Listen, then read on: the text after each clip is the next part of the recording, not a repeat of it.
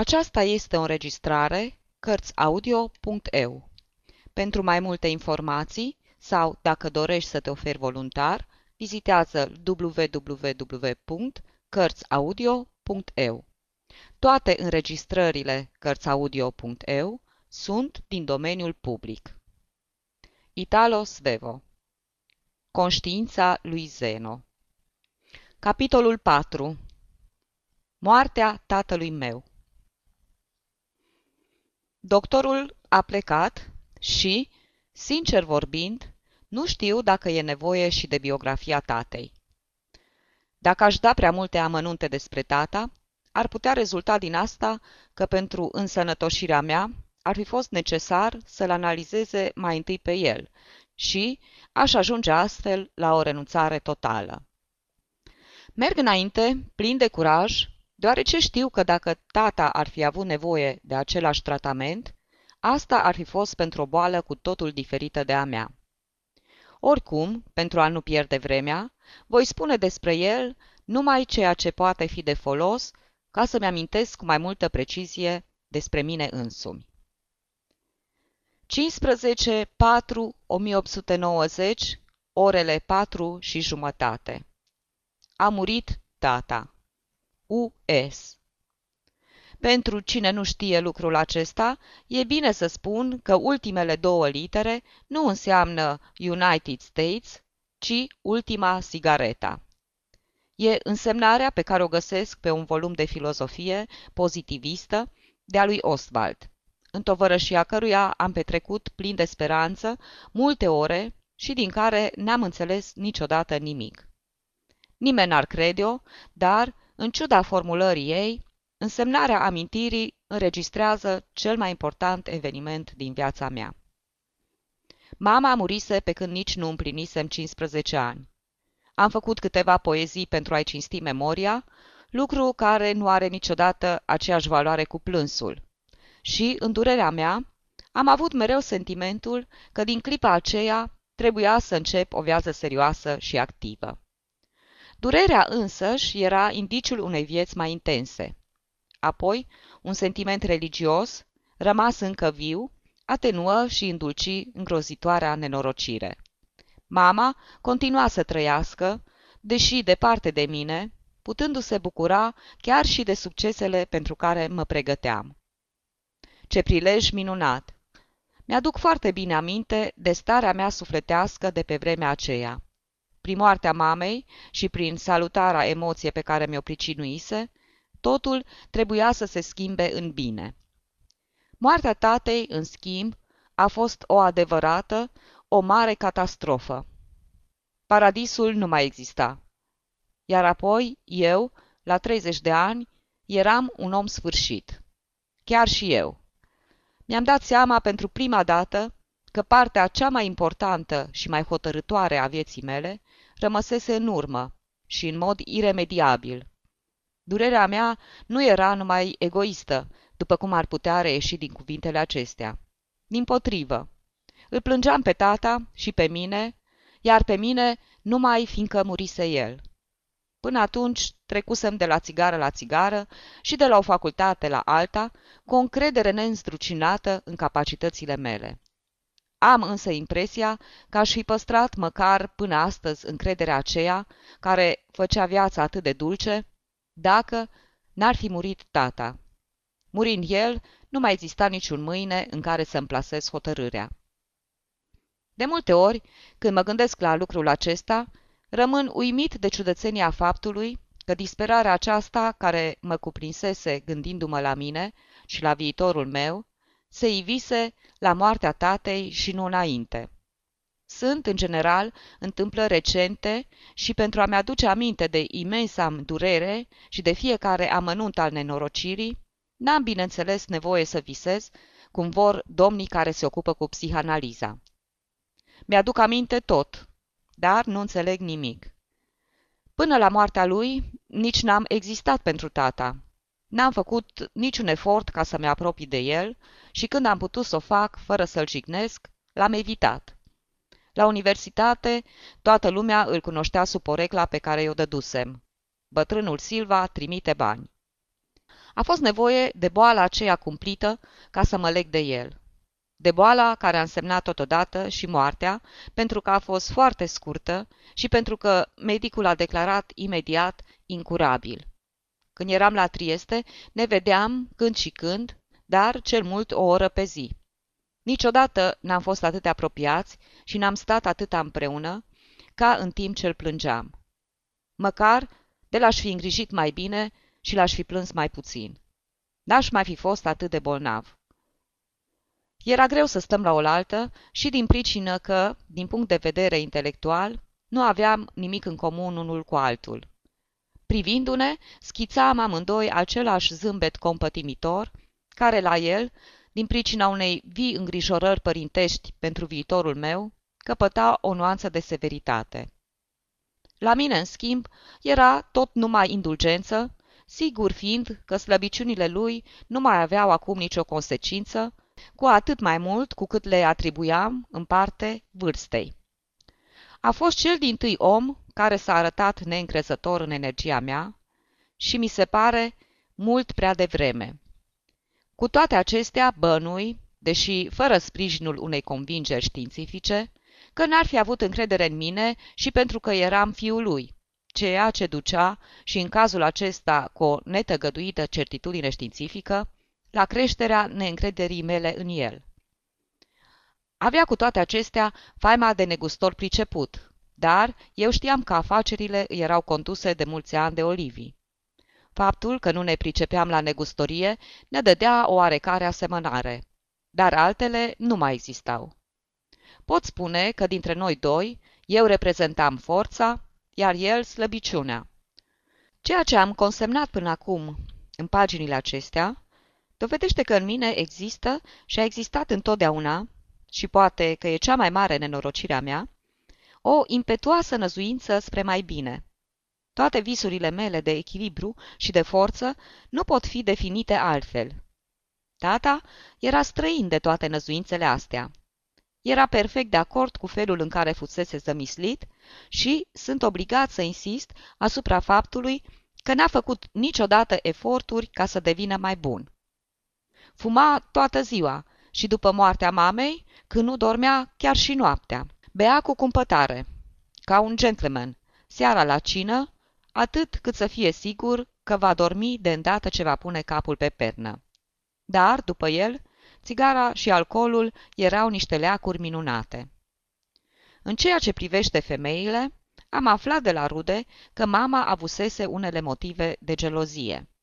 Și se pare chiar că femeia aceea blândă a fost nevoită uneori să intervină cu violență pentru a-și ține bărbatul în frâu.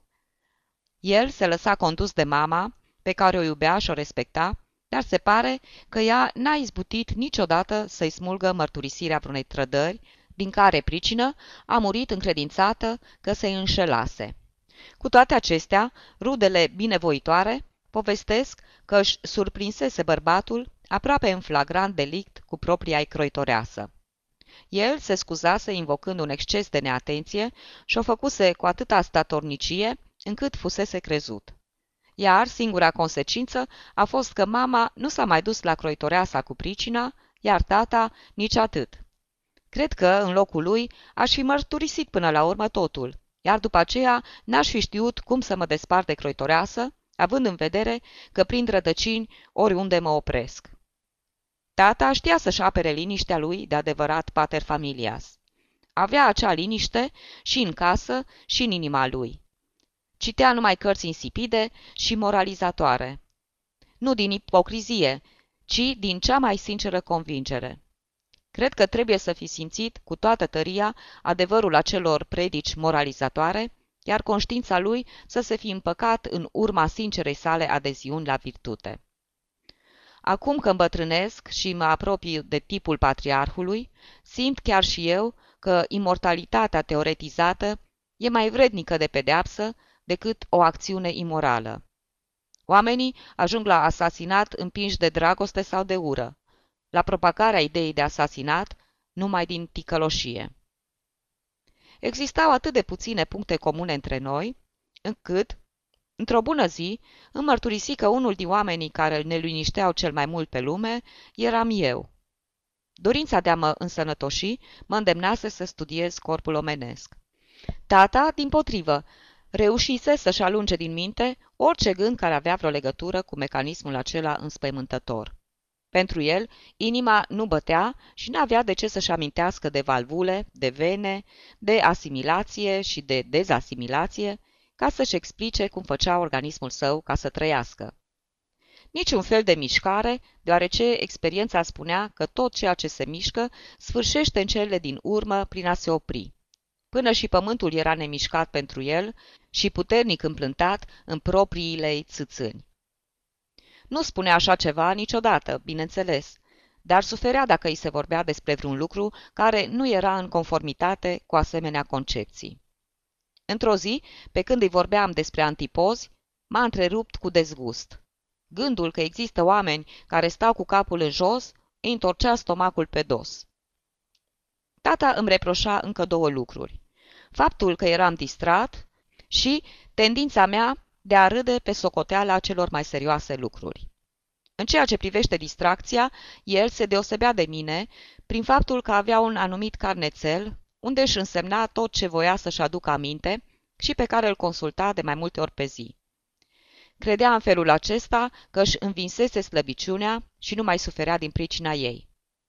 Mi-a impus și mie un asemenea carnețel, dar n-am notat în el decât uneori câte o ultimă țigară. În privința disprețului meu pentru lucrurile serioase, cred că tata avea defectul de a lua drept serioase prea multe lucruri din lumea asta. Iată un exemplu. Când, după ce trecusem de la facultatea de drept la cea de chimie, m-am reîntors cu îngăduința lui la cea din tâi, mi-a spus cu o infinită bunătate. E totuși limpede că ești nebun. Nu m-am simțit câtuși de puțin jignit și am fost atât de recunoscător pentru îngăduința lui, încât am vrut să-l răsplătesc, făcându-l să râdă. M-am dus la doctorul Canestrini să mă examineze și să-mi fac astfel rost de un certificat. Lucru deloc ușor, fiindcă am fost nevoit să mă supun unor îndelungi și minuțioase examene medicale. Obținând certificatul, l-am prezentat tati cu un aer triumfător, dar el n-a fost în stare să râdă. Cu un glas plin de mâhnire și cu lacrimile în ochi, exclamă, Vai, ești cu adevărat nebun! Iată răsplata obositoarei și inofensive mele comedioare. Nu mi-a iertat-o niciodată și de aceea n-a râs niciodată de ea. Să te supui unui examen medical de dragul unei glume? Să ceri să ți se elibereze de dragul unei glume un certificat medical prevăzut cu ștampile? Fapte de om nebun. Pe scurt, eu, alături de el, reprezentam forța și uneori îmi vine să cred că dispariția acelei slăbiciuni care mă înălțase sufletește a fost resimțită de mine ca o diminuare. Mi-aduc aminte cum i-a ieșit la iveală slăbiciunea pe vremea când canalia de Olivi l-a convins să-și facă testamentul. Pe Olivi îl preocupa în mod deosebit testamentul tati, care trebuia să împună toate afacerile sub tutela lui și pare să fi stăruit multă vreme pe lângă bătrân, până l-a hotărât să săvârșească o faptă atât de penibilă. În cele din urmă, tata s-a lăsat convins, dar fața lui mare și senină se întunecă.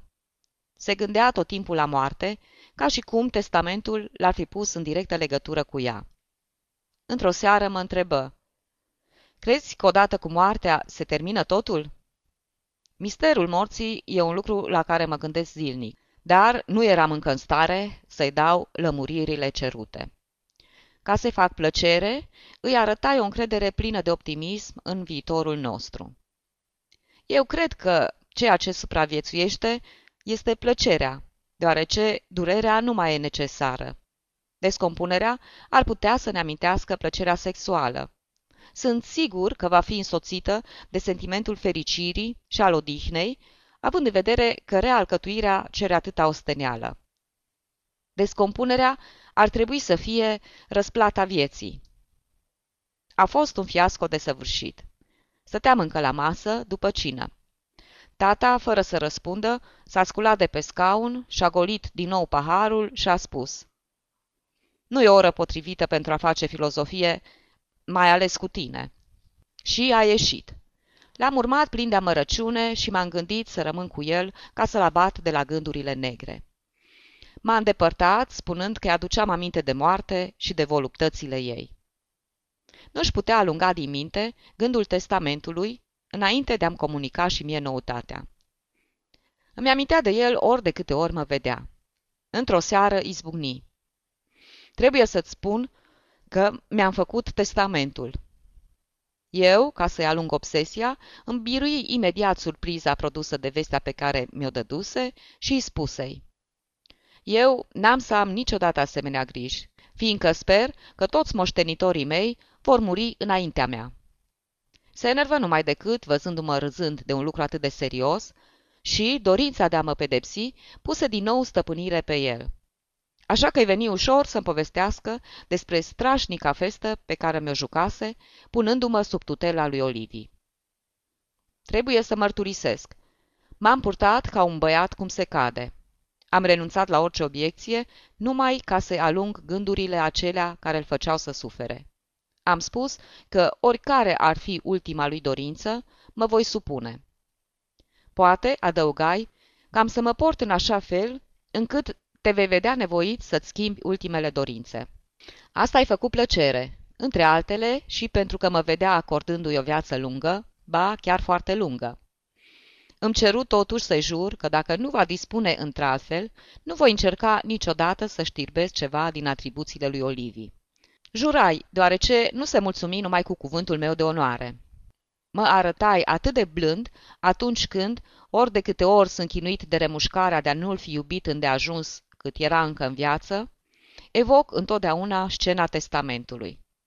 Ca să fiu sincer, trebuie să mărturisesc că mi-era ușor să mă supun dispozițiilor lui, pentru că, în epoca aceea, ideea de a fi silit să nu muncesc mi-era mai curând simpatică. Cu aproape un an înaintea morții sale, am reușit odată să intervin cu destulă energie într-o împrejurare de mare însemnătate pentru sănătatea lui. Îmi mărturisise că se simțea prost și l-am silit să se ducă la un medic la care l-am și întovărășit de altfel. Acesta i-a prescris câteva medicamente și ne-a spus să ne întoarcem la el după câteva săptămâni. Dar tata nici nu voi să audă de asta, declarând că îi ura pe medici, întocmai ca și pe cioclii, și nu luă nici măcar doctoriile prescrise, pentru că și acestea îi aduceau aminte de medici și de ciocli. Stătu două ore fără să fumeze, iar de vin se lipsi la un singur prânz. Se simți foarte bine de îndată ce putu renunța la tratament, iar eu, văzându-l mai vesel, nu mă mai gândi la asta. Apoi uneori îl vedeam trist, dar m-ar fi mirat să-l văd vesel, singur și bătrân cum era. Într-o seară de la sfârșitul lui martie, m-am întors acasă ceva mai târziu, ca de obicei. Nimic rău. Încăpusem pe mâna unui prieten erudit, care ținuse să-mi împărtășească unele idei personale în legătură cu originile creștinismului.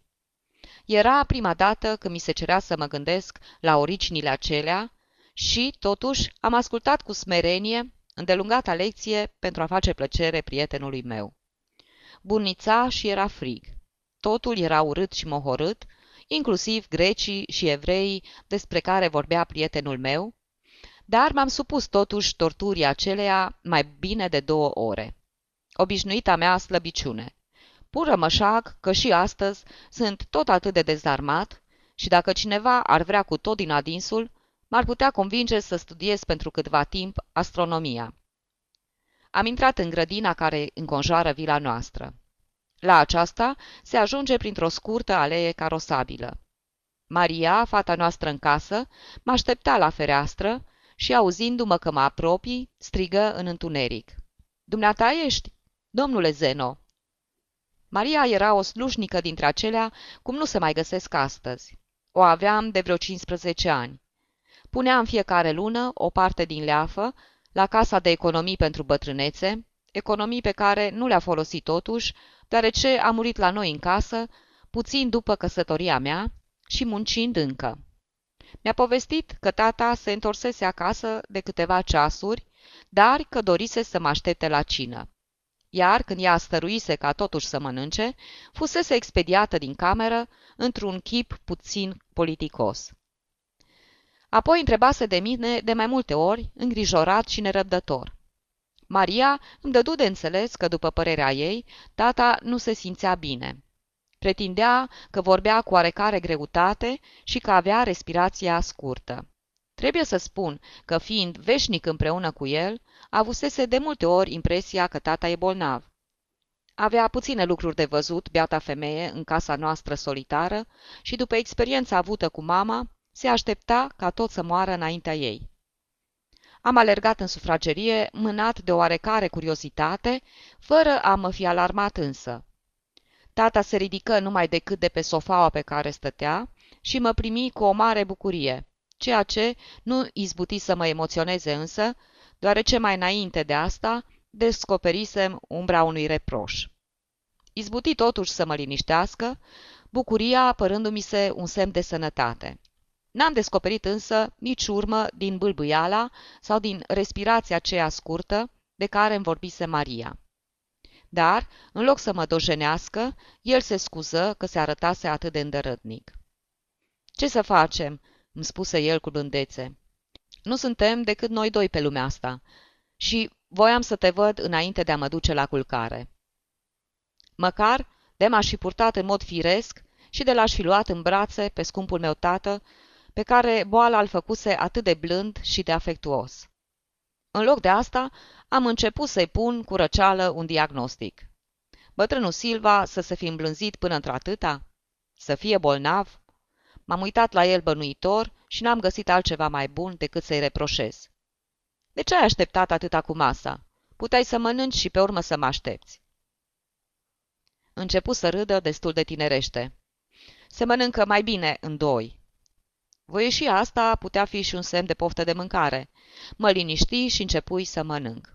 În papuci de casă, cu un pas nesigur, se apropie de masă și-și ocupă locul lui obișnuit. Apoi începu să se uite la mine cum mâncam, în timp ce el, după câteva rare sorbituri, nu mai luă nimic și dădu la o parte până și farfuria care îi făcea silă. Dar surâsul stăruia încă pe bătrâna lui față. Mi-amintesc numai și asta, ca și cum s-ar fi întâmplat ieri, că de câteva ori, în timp ce îl priveam drept în ochi, își feri privirea într-o parte. Se spune că-i semn de fățărnicie, dar eu știu acum că e un semn de boală. Animalul bolnav nu te lasă să i te uiți în ochi, unde i-ai putea descoperi boala, slăbiciunea. Tata spera să-i povestesc cum îmi petrecusem orele acelea în care mă așteptase. Și văzând că ținea așa de mult la asta, m-am întrerupt pentru o clipă din mâncat și i-am spus sec, sec de tot, că discutasem până atunci despre originile creștinismului. Se uită la mine bănuitor și uimit. Și pe tine te preocupa acum religia. Era evident că ar fi simțit o mare mângâiere dacă aș fi acceptat să mă gândesc la asta împreună cu el. Dar eu, care atâta timp cât a trăit tata, mă simțeam îndemnat să mă arăt combativ, după aceea deloc, am răspuns printr-una din frazele acelea banale care se aud în fiecare zi prin cafenelele din preajma universității. Religia pentru mine nu-i decât un fenomen oarecare, ce trebuie studiat. Fenomen? întrebă el descumpănit. Căută o ripostă tăioasă și deschise gura ca să mi-o dea. Apoi ezită și se uită la felul al doilea, pe care Maria îl pusese tocmai atunci dinainte, dar nici nu se atisese de el. Pe urmă, ca să-și astupe mai bine gura, își vârâ în ea un capă de țigară, îl aprinse și lăsă numai decât să se stingă. Își îngăduise astfel o pauză pentru a putea medita în liniște. Mă privi o clipă hotărât. Sper că nu vrei să-ți bați joc de religie. Ca un autentic student chiulangiu, cum am fost întotdeauna, răspunse cu gura plină. Nici vorbă de așa ceva, studiez. Tăcu și privi îndelung chiștocul pe care îl pusese pe farfurie. Înțeleg acum de ce îmi pusese asemenea întrebare. Înțeleg acum tot ceea ce trecea prin mintea lui deja încețoșată și mă mir că pe vremea aceea n-am înțeles nimic. Cred că pe vremea aceea inima mea era lipsită de afecțiunea care îți înlesnește înțelegerea atâtor lucruri. Apoi mi-era atât de ușor. Tata evita să-mi înfrunte scepticismul. O luptă prea grea pentru el în clipele acelea. Dar își închipuia că îl va putea ataca în chip pașnic, din flanc, așa cum mi se potrivea unui bolnav. Mi-aduc aminte că în timp ce vorbea, respirația îi se tăia și își găsea cuvintele cu greu. E foarte obositor să te pregătești de luptă. Credeam însă că nu voia să se ducă la culcare fără să mi-o plătească și mă pregăti pentru o lungă discuție care întârzia însă să vină. Eu, spuse, continuând să se uite la chiștocul stins acum, îmi dau seama că am o mare experiență și o mare cunoaștere a vieții. Nu trăiești atâția ani fără să tragi niciun folos. Știu o mulțime de lucruri, dar, din păcate, nu pot să ți le împărtășesc pe toate așa cum aș vrea. O, și cât aș vrea! Văd chiar miezul lucrurilor și văd și ceea ce e drept și adevărat și ceea ce nu e. Nu se putea discuta. Mormăi, lipsit de convingere și mâncând mai departe. Da, tată. Nu voiam să-l jignesc. Păcat că ai venit așa de târziu. Mai înainte nu eram atât de obosit și ți-aș fi putut spune o mulțime de lucruri.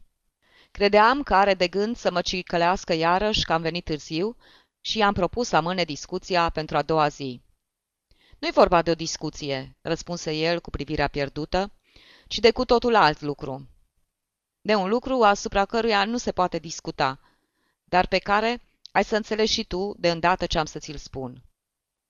Numai că e greu să ți-l spun. În clipa aceea avui un fel de bănuială. Nu te simți bine? Nu pot spune că mă simt rău, dar sunt foarte obosit și vreau să mă duc imediat la culcare. Sună clopoțelul și în același timp o și strigă pe Maria. Când veni, o întrebă dacă îi pregătise totul în cameră. Porni apoi numai decât într-acolo, turându-și papucii pe podea. Când ajunse în dreptul meu, își înclină capul, oferindu-mi obrazul pentru sărutul de fiecare seară. Văzându-l mișcându-se cu atâta nesiguranță, avui din nou bănuiala că se simte rău și îl întrebai. Repetarăm amândoi și de mai multe ori aceleași cuvinte și el îmi confirmă că era obosit, dar nu bolnav. Apoi adăugă. Acum am să mă gândesc la cuvintele pe care am să ți le spun mâine. Și ai să vezi că o să te convingă.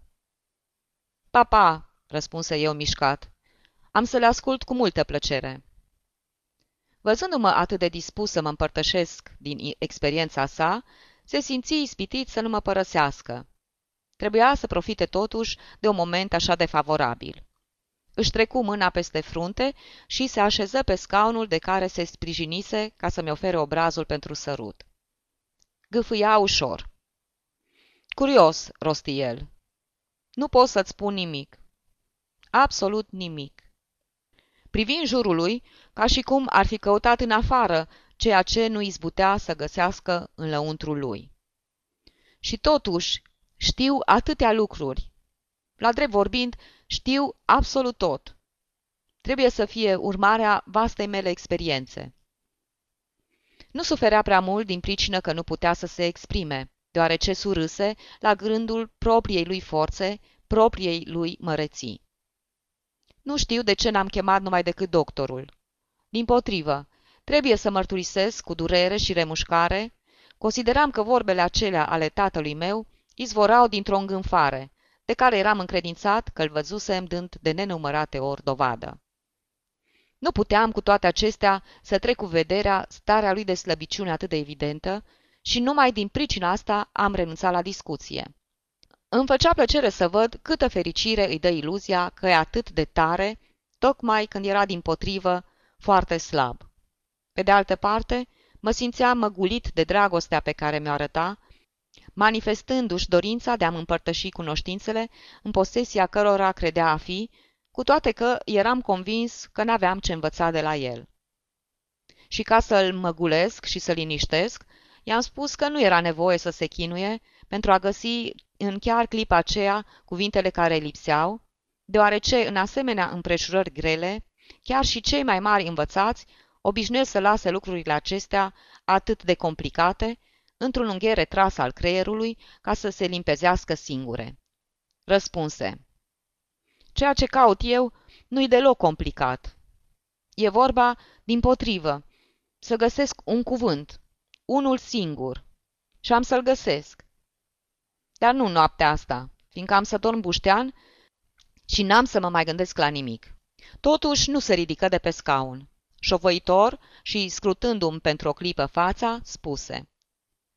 Mi-e teamă că n-am să pot să-ți spun ceea ce gândesc și asta numai pentru că ai obiceiul să-ți bat joc de toate lucrurile. Îmi zâmbi, ca și cum ar fi vrut să mă roage să nu mă supăr din cauza cuvintelor lui. Se ridică de pe scaun și mi întinse obrazul pentru a doua oară. Renunțai să mai discut și să-l conving că pe lumea aceasta există multe lucruri de care se putea și de care trebuia să râzi și vrând să liniștesc, îl îmbrățișai cu putere. Probabil că gestul meu a fost prea violent, pentru că se desprinse din îmbrățișare găfâind și mai rău decât înainte, dar înțelese toată afecțiunea din care izvora, pentru că îmi făcu un semn prietenesc cu mâna. Acum, la culcare, spuse el vesel și ieși urmat de Maria. Rămas singur, ciudat și asta, nu mă gândi la sănătatea tatălui meu, ci mișcat, și pot să o mărturisesc cu tot respectul filial, deplânsei faptul că o minte ca a lui, care năzuia spre țeluri înalte, nu găsise posibilitatea să-și însușească o cultură superioară. Astăzi, când scriu, după ce m-am apropiat de vârsta la care ajunsese tata, știu cu certitudine că un om poate avea conștiința unei foarte ascuțite inteligențe proprii, fără ca aceasta să se exteriorizeze în vreun fel oarecare, în afară de acea neclintită conștiință a faptului în sine. În ceea ce îl privește pe tata, e sigur că în ultima clipă lucidă a vieții, conștiința inteligenței sale a fost generată de o neașteptată inspirație religioasă, după cum e adevărat și că se hotărâse să vorbească despre asemenea lucruri, numai fiindcă îi povestisem că mă ocupasem de originile creștinismului. Acum știu însă că și sentimentul acela era primul simptom al unui edem cerebral. Maria a venit să strângă masa și să-mi spună că avea impresia că tata a dormise imediat. Așa că m-am dus la culcare, pe deplin liniștit. Afară, vântul bătea cu furie și urla.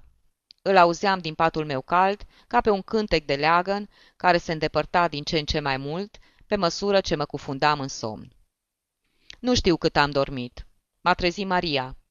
Se pare că intrase de câteva ori în odaia mea ca să mă strige, după care plecase în goană.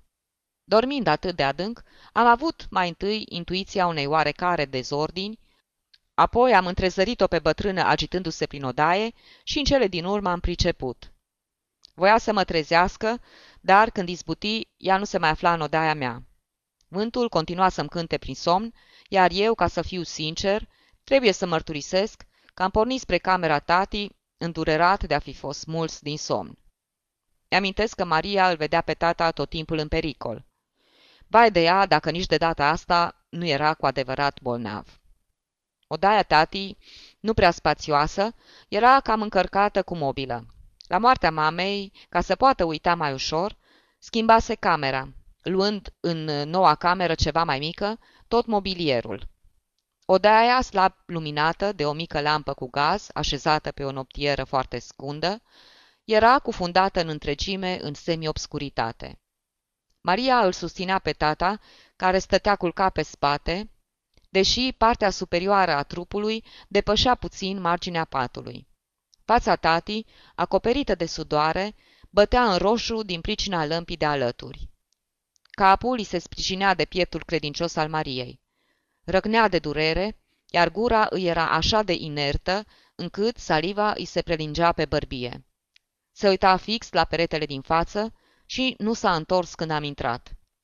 Maria îmi povesti că l-auzise gemând și că ajunsese tocmai la timp ca să-l împiedice să cadă din pat.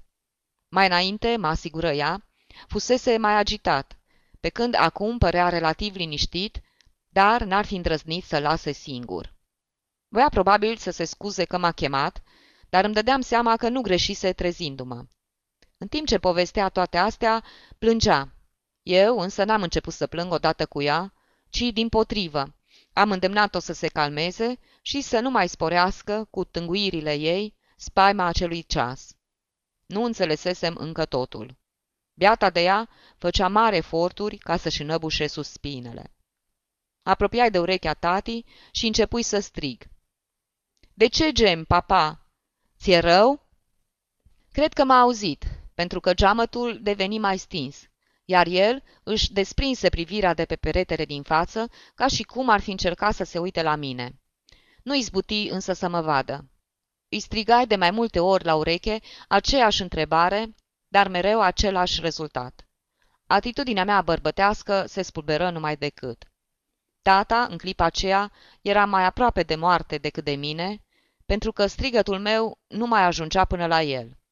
Mă cuprinse o spaimă cumplită și mi-aminti în primul rând cuvintele pe care le schimbasem cu el chiar în seara aceea.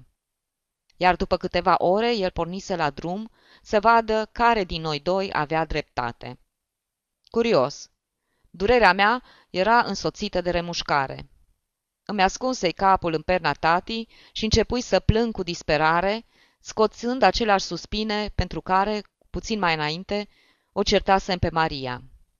Veni acum rândul ei să mă liniștească, dar făcu asta într-un mod ciudat.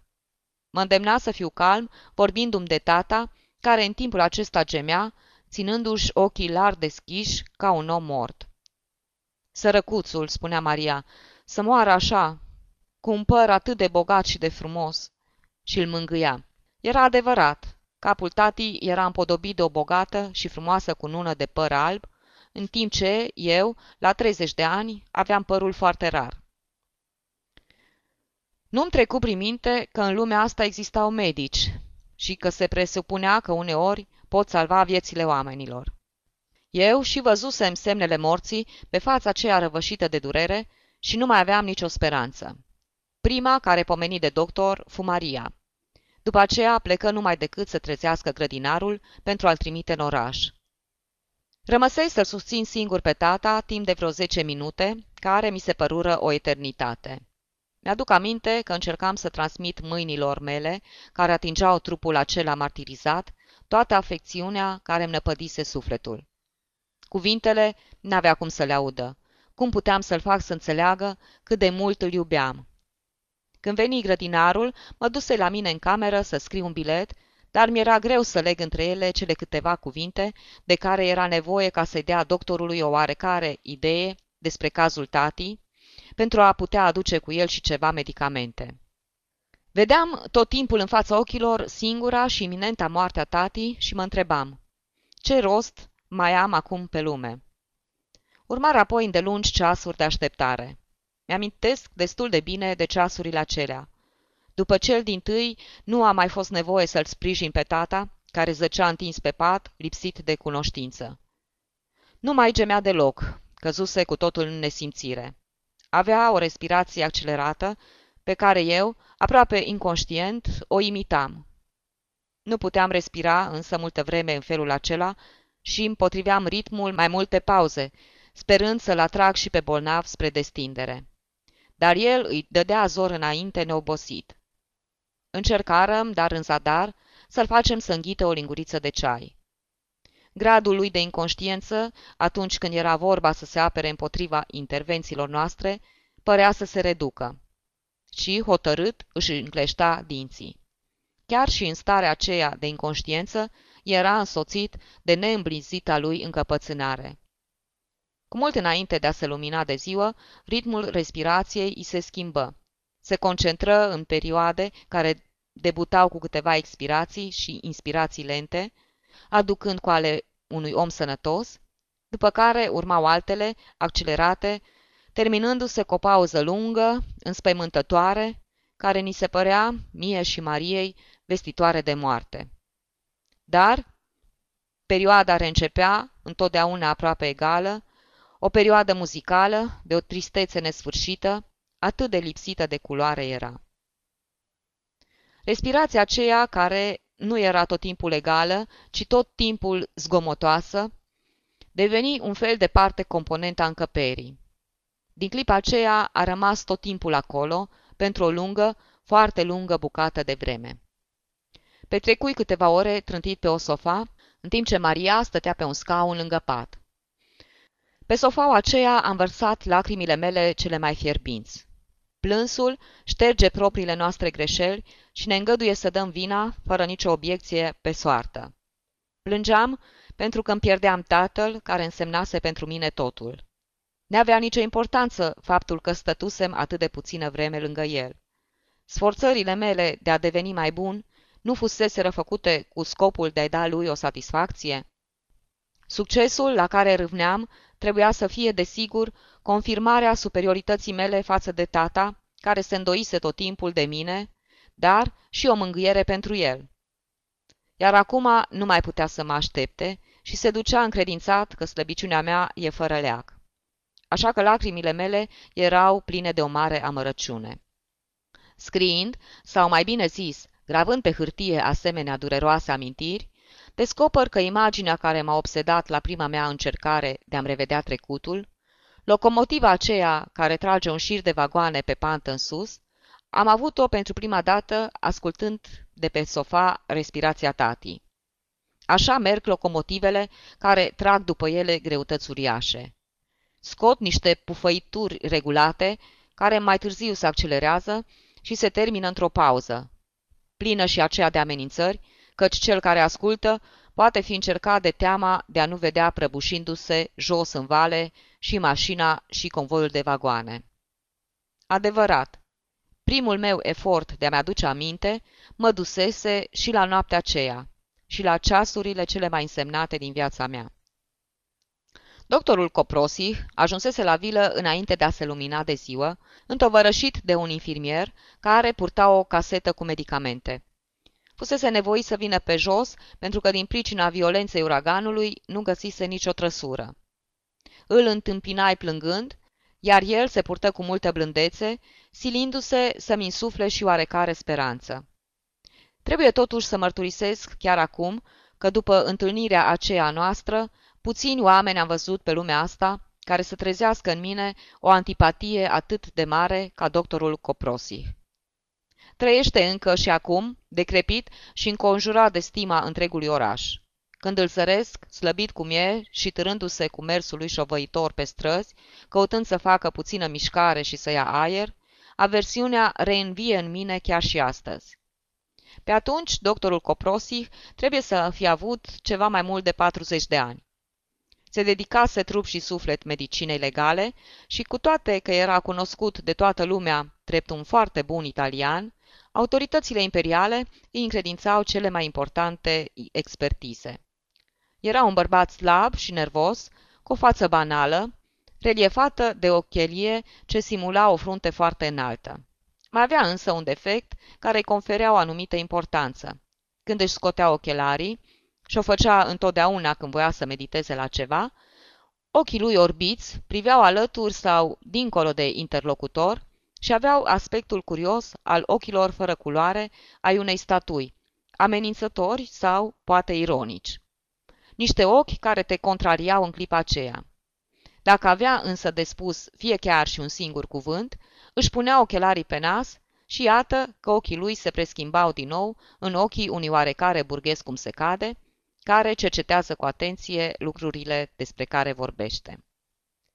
Luă loc în anticameră și rămase acolo câteva minute ca să se odihnească. Îmi ceru să povestesc cu exactitate ceea ce se întâmplase, de la primul semn de alarmă și până la sosirea lui. Își scoase ochelarii și fixă cu ochii lui bizari peretele din spatele meu. Căutai să fiu exact, ceea ce nu era ușor, dată fiind starea în care mă aflam. Mi-aminteam și că doctorul Coprosih nu îngăduia ca persoanele care nu se pricepeau la medicină să întrebuințeze termeni medicali cu aerul ca oarecare idee de disciplina respectivă. Când începui să vorbesc de ceea ce mi se păruse a fi un fel de respirație cerebrală, doctorul își puse ochelarii ca să-mi spună. Mai încet cu definițiile. O să vede mai târziu despre ce e vorba. Îi vorbisem și despre purtarea ciudată a tatii, despre nerăbdarea de a mă vedea și despre graba cu care se dusese la culcare. Nu-i pomeni însă nimic în legătură cu vorbele ciudate rostite de tata. Poate că mi era teamă să nu fiu silit să-i spun câte ceva și despre răspunsurile pe care îi le dădusem eu tatii. Îi povesti însă că tata nu reușea să se exprime cu claritate, părând că meditează adânc asupra unui lucru care îi se tot învârtea prin cap, dar pe care nu reușea să-l formuleze. Doctorul, cu ochelarii pe nas, exclamă triumfător. Știu ce anume îi se învârtea prin cap. Știam și eu lucrul acesta, dar nu spuse nimic pentru a nu-l înfuria pe doctorul Coprosih. Erau edemele. Ne duserăm la patul bolnavului. Cu ajutorul infirmierului, doctorul întoarse pe toate părțile acel biet corp inert la un răstim care mie mi se păru interminabil. Îl ascultă și îl cercetă. Gata, spuse la un moment dat. Se apropie de mine, cu ochelari în mână, uitându-se în podea și scoțând un suspin rosti. Curaj! E un caz foarte grav. Ne duserăm în camera mea, unde doctorul se spălă pe față. Era de aceea fără ochelari și, când și-l înălță ca să și-l șteargă, capul lui ud semăna cu căpușorul unei amulete lucrate de o mână nepricepută. Își aminti că ne văzusem cu câteva luni înainte și își exprimă mirarea că nu ne-a mai repetat vizita. Crezuse chiar că îl părăsisem pentru un alt medic. Atunci ne spusese cât se poate de limpede că tata avea nevoie de îngrijiri. Și cum mă mustra așa, fără ochelari, era înspăimântător. Ridicase glasul și cerea explicații. Ochii lui le căutau în toate părțile. Avea, bineînțeles, dreptate și meritam să fiu dojenit. Sunt sigur, trebuie să mărturisesc aici, că nu din pricina cuvintelor acelora îl urăsc pe doctorul Coprosih. Mă scuzai, povestindu-i despre aversiunea tatii față de doctori și de doctorii. Vorbeam plângând, iar el, cu o generoasă bunătate, încercă să mă liniștească, spunându-mi că, și dacă am fi recurs la el mai înainte, știința lui ar fi putut cel mult să întârzie catastrofa la care asistam acum. Dar că în niciun caz n-ar fi putut-o înlătura. Totuși, cum continuă să cerceteze antecedentele bolii, găsi noi motive de a mă dojeni. Voia să știe dacă tata, în acele ultime luni, se plânsese de starea sănătății, de lipsa poftei de mâncare sau a somnului. Nu-i putui răspunde nimic precis, nici măcar dacă tata mâncase mult sau puțin la masa aceea la care ne așezam în fiecare zi împreună. Evidența vinovăției mele mă doborâ, dar doctorul nu mă mai întrebă aproape nimic. Află de la mine că Maria îl vedea veșnic în primeștie de moarte, din care pricină îmi băteam joc de ea. El își curăță între timp urechile, uitându-se în tavan. Peste câteva ore își va recăpăta cunoștința, cel puțin în parte, spuse. Sunt speranțe, deci, exclamai. Absolut niciuna, răspunse el ferm. Totuși, lipitorile nu dau greș niciodată în asemenea cazuri. Își va recăpăta în mod sigur o parte din cunoștință, după care s-ar putea să nebunească. Înălță din numeri și puse șervetul la loc. Gestul acela voia să arate, eram sigur, un oarecare dispreț față de propria știință și mă îndemnă să vorbesc. Eram îngrozit la gândul că tata și-ar fi putut reveni din somnolență numai pentru a se vedea murind, dar, fără gestul acela al lui, n-aș fi avut curajul să o spun. Domnule doctor, îl rugai, nu vi se pare că faptul de a-l face să-și revină în fire e total lipsit de omenie? Izbucni în plâns.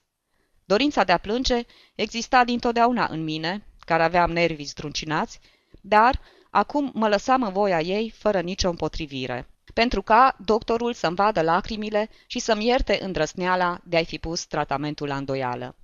Cu o bunătate nesfârșită, el îmi spuse, Hai, liniștiți-vă! Cunoștința bolnavului nu va redeveni niciodată așa de limpede, încât să îngăduie să-și dea seama de starea în care se află. Nu-i nici medic. Va fi de ajuns să nu-i se spună că e muribund și nu va ști nimic. În schimb, se poate întâmpla ceva și mai rău. Ar putea, adică, să nebunească. De aceea am adus cu mine o cămașă de forță, iar infirmierul va rămâne aici. Mai înspăimântat ca niciodată, îl rugai să nu mai pună lipitorile. El însă mă asigură, cu un calm desăvârșit, că infirmierul trebuie să îi le fi și pus, pentru că așa îi se dăduse ordin mai înainte de a părăsi camera tatii. Atunci mă înfuriai.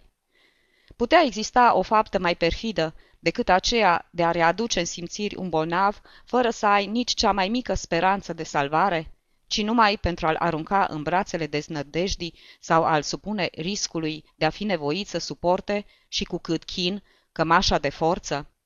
Cu toată violența, dar întovărășindu-mi mereu cuvintele de plânsul acela care cerea îndurare, declarai că mi se părea o cruzime nemai auzită faptul de a nu lăsa un bolnav definitiv condamnat să moară în pace. Îl urăsc pe omul acela pentru că s-a înfuriat atunci pe mine. Asta e ceea ce nu i-am putut ierta niciodată. Se agită într-atâta încât uită să-și mai pună ochelarii. Totuși, își dădu cu cea mai mare exactitate seama de locul în care mă aflam și mă fixă cu ochii lui îngrozitori. Îmi spuse că avea impresia că vreau să tai și firul acela subțire de speranță care mai exista încă. Îmi vorbi întocmai așa, cu cruzime. Conflictul stătea gata să izbucnească. Plângând și urlând, îi obiectai că numai cu puține clipe înainte exclusese el însuși orice nădejde de salvare pentru bolnav. Și nu puteam tolera ca locuința mea și cei care stăteau întrânsa să servească unor experimente pentru care existau alte locuri pe lumea asta. Cu o mare severitate și cu un calm care o făcea aproape amenințătoare, îmi răspunse. V-am explicat doar care era stadiul în care se afla știința în momentul acela. Dar cine e în stare să spună ce se poate întâmpla într-o jumătate de oră sau până mâine? Ținându-l în viață pe tatăl dumneavoastră, am lăsat deschisă calea tuturor posibilităților. Își puse apoi ochelarii și cu înfățișarea lui de funcționar pedant, adăugă alte nesfârșite explicații asupra importanței pe care o putea avea intervenția medicului în destinul economic al unei familii. O jumătate de oră în plus de respirație putea să fie hotărătoare pentru destinul unui patrimoniu. Plângeam acum și pentru că mă apucase mila de mine însumi, obligat cum eram să ascult astfel de lucruri într-un asemenea moment. Mă simțeam epuizat și n-am mai spus nimic. Mai cu seamă că lipitorile fusese răpuse. Medicul e o forță când se află la patul unui bolnav, iar eu m-am purtat cu doctorul Coprosi cu tot respectul cuvenit. Probabil că din pricina acestui respect n-am îndrăznit să propun un consult, lucru pe care mi l-am reproșat an de-a rândul. Acum, până și remușcarea aceea a murit, împreună cu toate celelalte sentimente despre care vorbesc aici cu răceala cu care aș povesti lucruri întâmplate unui străin. În inima mea n-a mai rămas nimic altceva din acele zile, în afară de antipatia pentru medicul acela care se încăpățânează încă să trăiască. Mai târziu ne-am mai dus odată la patul tatii. L-am găsit dormind liniștind pe partea dreaptă. Pe tâmplă îi puseseră un pansament ca să acopere rănile făcute de lipitori. Doctorul voi numai decât să afle dacă își revenise puțin și țipă în urechi. Bolnavul nu reacționă în niciun fel. Mai bine așa, spuse eu, plin de curaj, dar continuând să plâng. Efectul scontat nu va întârzia, răspunse doctorul. Nu vedeți că respirația i s-a și modificat? Adevărul e că respirația, accelerată și anevoioasă, nu mai avea acum pauzele acelea care mă umpluseră de spaimă. Infirmierul spuse ceva medicului care aprobă.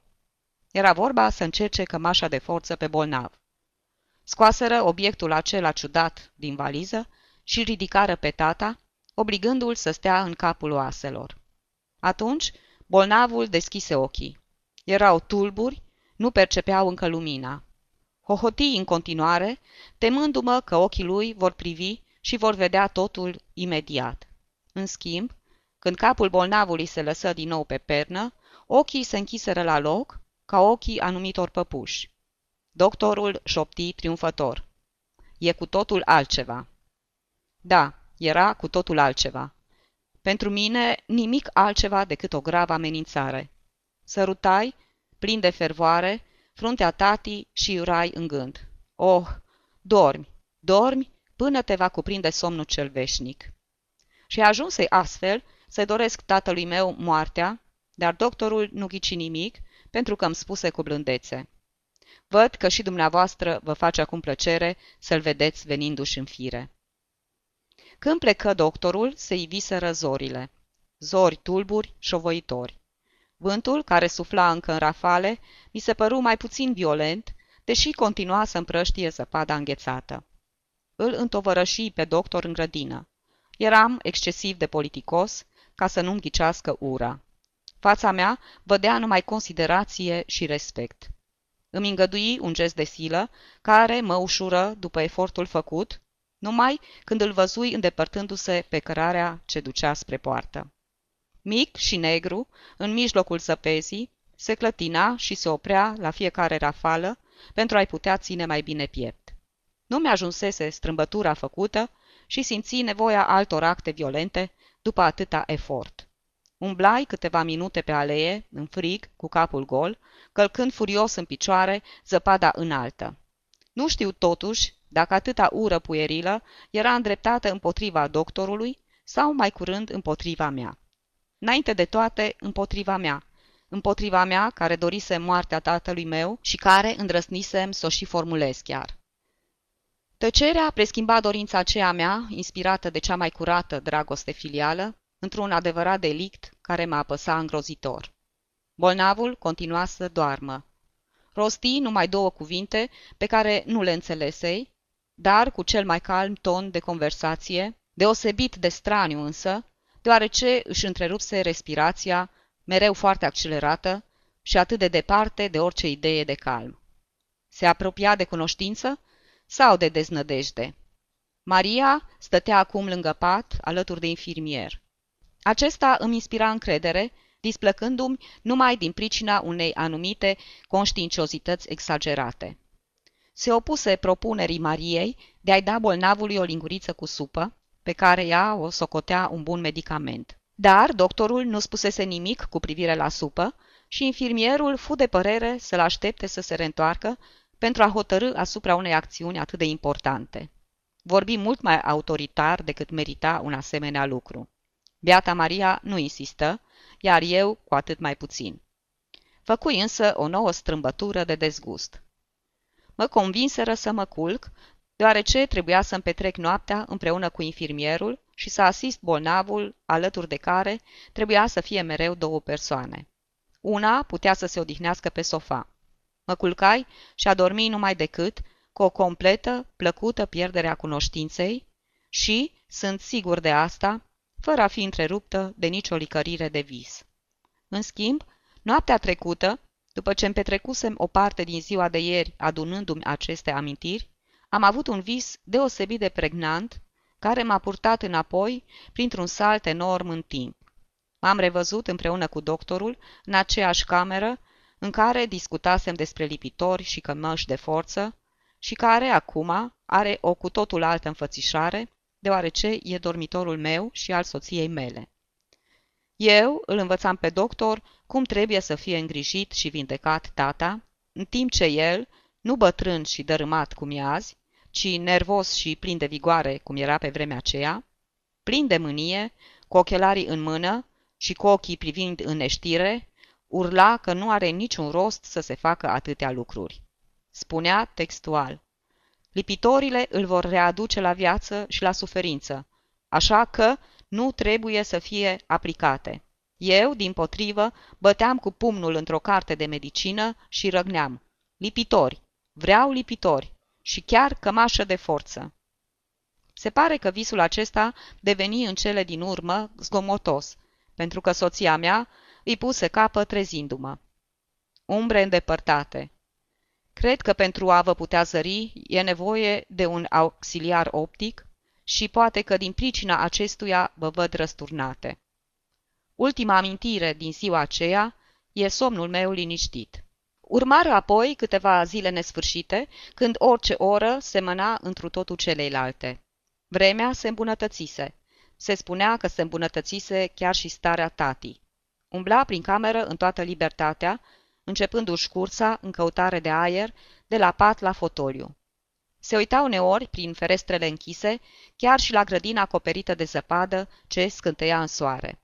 Ori de câte ori intram în camera lui, eram pregătit de discuție, pentru a-i întuneca acea cunoștință pe care o aștepta coprosih.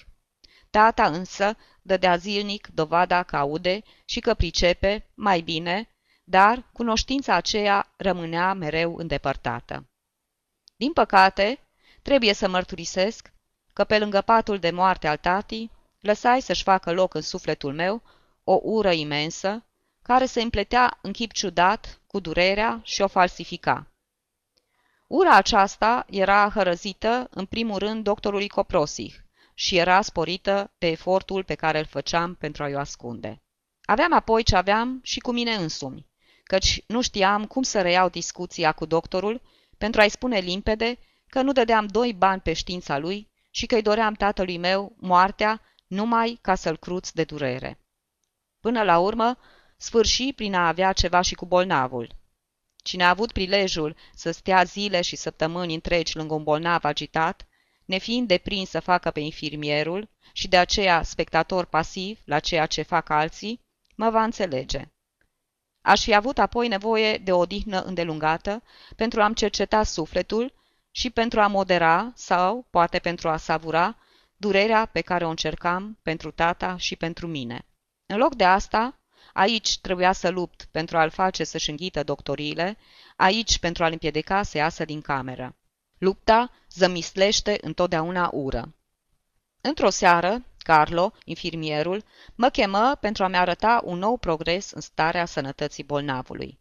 Am alergat cu sufletul la gură, gândindu-mă că bătrânul ar putea să-și dea seama de boala de care suferea și să-mi facă reproșuri. Tata stătea în picioare, în mijlocul odăii, îmbrăcat numai cu rufăria de corp, iar pe cap, cu scufa lui de noapte din mătase roșie. Deși gâfâia tot timpul foarte tare, rostea din când în când câte o vorbă la locul ei. Când intrai, îi spuse lui Carlo, deschide. Voia să-i se deschidă fereastra. Carlo răspunse că nu putea să o deschidă, fiindcă era prea frig. Iar tata, pentru câtva timp, uită ceea ce ceruse. Se duse să se așeze într-un fotoliu de lângă fereastră, fotoliu pe care se și întinse, căutând oarecare ușurare. Când mă văzu, zâmbi și mă întrebă. Ai dormit? Nu cred că răspunsul meu să fie ajuns până la el. Nici vorbă de cunoștința aceea de care mă temusem atâta. Când e aproape să moară, omul are cu totul altceva de făcut decât să se gândească la moarte. Tot organismul tatii se dedicase respirației. Și în loc să stea și să-mi aștepte răspunsul, strigă din nou la Carlo. Deschide! Nu-și găsea liniștea. Se scula de pe fotoliu ca să stea în picioare. Apoi, cu mare greutate și ajutat de infirmier, se întindea pe pat, așezându-se întâi pentru o clipă pe partea stângă, apoi numai decât pe cea dreaptă, pe care putea să reziste câteva minute. Cerea din nou ajutorul infirmierului pentru a se scula în picioare și sfârșea prin a se întoarce la fotoliu, în care rămânea uneori ceva mai mult. În ziua aceea, trecând de la pat spre fotoliu, se opri în fața oglinzii și privindu-se șopti. Parcă sunt mexican. Cred că, numai pentru a întrerupe îngrozitoarea monotonie a acelui veșnic dute vino de la pat la fotoliu și de la fotoliu la pat, a încercat în ziua aceea să fumeze. Reuși să-și umple gura cu primul fum, dar îl dădu repede afară, că se sufoca. Carlo mă chemase ca să asist la una din clipele de revenire a cunoștinței bolnavului. Sunt deci grav bolnav?" Întrebase el, plin de neliniște. Cunoștința aceasta nu mai reveni. Din potrivă, o clipă mai târziu, a avut un moment de delir. Se ridică din pat și crezu că s-a trezit după o noapte de somn petrecută într-un hotel din Viena. Probabil că visase că se afla la Viena din pricina nevoii de răcoare, după care îi tânjea gura încinsă, amintindu-și de apa minunată și rece care se află în orașul acela. Începu numai decât să vorbească de apa cea bună care l-aștepta la fântâna cea mai apropiată. De altfel, era un bolnav agitat, dar blând. Pe mine mă înspăimânta, fiindcă mi-era veșnic teamă că o să văd înrăutățindu-i se boala în cazul în care și-ar fi dat seama de adevărata situație, așa că blândețea lui n-avea cum să-mi ușureze oboseala, imensă, dar el primea ascultător orice sfat, fiindcă aștepta ca toate acestea să-l scape de sufocare. Infirmierul se oferi să-i aducă un pahar cu lapte și el primi cu adevărată bucurie. Cu aceeași neliniște cu care așteptă să capete laptele, voi apoi să scape de el, de îndată ce luă o mică înghițitură, și pentru că nu îi se făcu pe plac chiar în clipa aceea, lăsă să-i cadă paharul jos. Doctorul nu se arătă niciodată nemulțumit de starea bolnavului. Constată în fiecare zi o ameliorare, dar vedea iminentă catastrofa.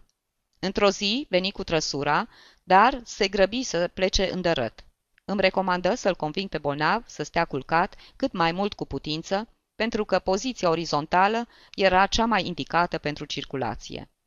Făcu aceeași recomandare chiar și tati, care înțelese și cu un aer inteligent promise totul, rămânând însă în picioare în mijlocul camerei și întorcându-se numai decât la distracția lui, sau mai bine zis, la aceea ce eu numeam meditația asupra sufocării. În timpul nopții următoare, încercai pentru ultima oară spaima de a vedea ivindu-se cunoștința aceea de care mi era așa de frică. Tata stătea în fotoliu, lângă fereastră, și se uita pe geam, privind în noaptea senină cerul spuzit de stele. Respira greu, ca întotdeauna, dar părea că nu mai suferă din cauza aceasta, absorbit cum era să scruteze tăriile. Poate să fi fost din cauza respirației, dar părea că face semne de aprobare cu capul. Mi-am spus cu groază. Iată că se preocupă de niște probleme pe care le-a evitat întotdeauna. Am încercat să determin cu exactitate punctul de pe cer spre care își îndreptase privirile. Se uita, stând mereu în capul oaselor, cu strădania celui ce spionează printr-o deschizătură aflată prea sus. Mi se păru că privește pleiadele. Poate că, în toată viața lui, nu se uitase atâta timp într-un loc așa de îndepărtat. Se întoarse pe neașteptate spre mine, stând tot timpul în capul oaselor. Uite! Uite!" îmi spuse cu o înfățișare mustrătoare, severă. O clipă după aceea începu să fixeze iarăși cerul, după care se întoarse din nou către mine. Ai văzut? Ai văzut?" Încercă să se uite din nou la stele, dar nu mai putu.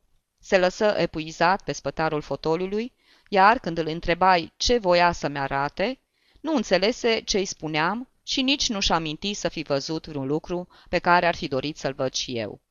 Cuvântul pe care îl căutase atâta ca să mi-l poată încredința și mie, îi scăpase pentru totdeauna. Noaptea fu lungă, dar trebuie să o mărturisesc, nu deosebit de obositoare pentru mine și pentru infirmier. Îl lăsam pe bolnav să facă tot ce dorea și el se plimba prin cameră în costumul acela ciudat, cu totul străin de faptul că și aștepta moartea. La un moment dat, încercă să iasă pe coridor, unde era foarte frig. Îl opri și se supuse numai decât. Altădată însă, infirmierul, care auzise recomandația doctorului, voi să-l împiedice să se scoale din pat, dar atunci tata se revoltă. Ieși din starea lui de amorțeală, se ridică plângând și blestemând, iar eu obținui să fie lăsat să se miște după bunului plac. Se liniști pe loc și se reîntoarse la viața lui tăcută și la zadarnicui dute vino în căutarea unei alinări. Când se întoarse doctorul, se lăsă examinat, încercând chiar să respire mai adânc, întocmai cum mi se cerea. Apoi se întoarse spre mine. Ce spune?" Mă uitai pentru o clipă, dar reveni numai decât. Când am să pot ieși? Doctorul, încurajat de atâta blândețe, mă îndemnă să-i spun să se silească să stea cât mai mult în pat. Tata asculta numai glasurile cu care era mai obișnuit, de al meu, de al Mariei și de al infirmierului. Nu aveam încredere în eficacitatea unor asemenea sfaturi, dar i le-am transmis, punând în glasul meu și o oarecare nuanță de amenințare. Da, da, făgădui tata și chiar în clipa aceea se sculă și porni spre fotoliu. Medicul îl privi și resemnat murmură. Se vede că o schimbare de poziție îi aduce puțină ușurare. Nu mult după aceea m-am culcat, dar n-am putut închide ochii pe loc. Scrutam viitorul, încercând să aflu pentru ce și pentru cine mi-aș fi putut continua eforturile ca să devin mai bun. Am plâns mult, dar mai mult pe mine însumi decât pe nenorocitul acela care umbla neliniștit prin camera lui. Când mă sculai, Maria se duse să se culce și eu rămase lângă tata împreună cu infirmierul. Eram abătut și obosit, iar tata mai neliniștit ca oricând. Atunci a avut loc scena aceea îngrozitoare pe care nu voi uita niciodată și care își aruncă umbra până departe, foarte departe, scenă care mi-a întunecat orice bucurie și mi-a frânat orice cutezanță. Iar ca să uit durerea, a fost necesar, ca datorită anilor, sentimentele mele să-și piardă din intensitate. Infirmierul îmi spuse, ce bine ar fi să-l putem ține culcat. Doctorul pune atâta preț pe asta. Până atunci, stătusem întins pe sofa. M-am ridicat și m-am apropiat de pat, unde, în acel moment, gâfâind mai tare ca niciodată, stătea culcat bolnavul. Eram hotărât. Aveam să-mi silesc tatăl să stea cel puțin o jumătate de oră în poziția pe care o dorea doctorul. Nu era asta datoria mea? Tata încercă numai decât să se smucească spre marginea patului ca să scape din strânsoarea mea și să se scoale. Dar eu, apăsând puternic cu mâna pe umărul lui, îl împiedicai, în timp ce, cu vocea ridicată și autoritară, îi porunceam să nu se miște. Timp de o clipă, terorizat, ascultă. Apoi exclamă, mor. Și se ridică. La rândul, înspăimântat de strigătul lui, slăbi apăsarea mâinii. Putu astfel să se așeze pe marginea patului, chiar în fața mea. Cred că în clipa aceea mânia lui spori, văzându-se, deși numai pentru un singur moment, împiedicat în mișcări și îi se păru, bineînțeles, că îi răpeam chiar și aerul de care avea atâta nevoie, după cum îi răpeam și lumina, cum stăteam în picioare în fața lui, care era pe pat. Cu un ultim efort, izbuti să se scoale, își ridică mâna sus, sus, ca și cum și-ar fi dat seama că nu-i putea insufla altă forță, afară de cea a propriei ei greutăți, și o lăsă să-mi cadă peste obraz. Apoi alunecă pe pat și de acolo pe podea. Mort. Nu știam că e mort, dar inima mi se strânsese îndurerată de pedeapsa pe care el, muribund fiind, voise să mi-o dea. Îl ridicai cu ajutorul lui Carlo și l așezai din nou în pat. Plângând, întocmai ca un copil pedepsit, îi strigai la ureche. Nu-i vina mea. Blestematul acela de doctor voia să te silească să stai culcat. Era o minciună. Apoi, tot ca un copil, adăugai promisiunea de a nu mai face niciodată una ca asta. O să te las să umbli cât vrei. Infirmierul rosti. A murit. Trebuie să fiu scos din cameră cu forța. Murise și nu puteam să-mi dovedesc nevinovăția. În singurătate încercai să-mi revin. Îmi spuneam, era exclus ca tata, care nu-și recăpătase nicio clipă cunoștința, să fi putut lua hotărârea de a mă pedepsi și să-și conducă mâna cu atâta exactitate încât să mă lovească peste obraz. Cum ar fi fost cu putință să capăt certitudinea că raționamentul meu era just? Mă gândi chiar să mă adresez lui Coprosi. Ca medic, el mi-ar fi putut spune câte ceva în legătură cu capacitatea unui muribund de a lua unele hotărâri și de a trece la fapte. Aș fi putut fi victima unui gest provocat de o încercare a tatii de a-și ușura respirația. Nu vorbi însă cu doctorul Coprosih. Era cu neputință să mă duc la el și să-i dezvălui felul în care tata își luase rămas bun de la mine. Lui, care mă și învinovățise de lipsă de dragoste față de tata. Simți o ulterioară și grea lovitură atunci când seara, în bucătărie, îl auzi pe Carlo, infirmierul, povestindu-i Mariei. Tatăl ridică mâna sus, sus de tot și cu o ultimă sforțare își lovi fiul. Carlo știa totul, așa că doctorul Coprosih trebuie să fie aflat și el. Când am intrat în camera mortoară, cadavrul era gata îmbrăcat. Pe semne că infirmierul îi aranjase și părul, alb și frumos. Moartea înțepenise trupul acela care zăcea acolo, trufaș și amenințător. Mâinile lui mari, puternice, frumos modelate, erau vinete, dar aveau în ele atâta naturalețe, încât păreau gata să înșface și să pedepsească. N-am mai vrut, n-am mai putut să-l revăd. Apoi, la mormântare, reuși să mi-l amintesc pe tata, slab și bun, așa cum îl știusem întotdeauna, după ce trecuse în pragul copilăriei, și m-am convins că palma aceea care îmi fusese dată de el pe patul de moarte nu fusese un act conștient. M-am făcut bun, bun de tot, iar amintirea tatii începu să mă întovărășească, devenind din ce în ce mai plăcută. A fost ca un vis minunat. Eram acum întru totul de acord, eu transformându-mă în cel slab, iar el în cel tare. Am revenit și am rămas pentru mult timp în credința copilăriei mele. Îmi închipuiam că tata m-ar auzi, iar eu i-aș putea spune că nu fusese vina mea, ci a doctorului. Minciuna nu avea importanță, deoarece el înțelegea acum totul, iar eu de asemenea. Și pentru o bucată de vreme, colocviile mele cu tata continuară liniștite și tainice, ca o dragoste neîngăduită, pentru că față de ceilalți îmi băteam joc de orice practică religioasă, pe când adevărul e, și vreau să-l mărturisesc aici, că în fiecare zi mă rugam cu fervoare pentru odihna sufletului său. Căci religia cea adevărată e tocmai aceea pe care nu trebuie să o trâmbițezi cu glas tare pentru ca să-i simți mângâierea de care, uneori, rar, nu te poți lipsi. Sfârșit.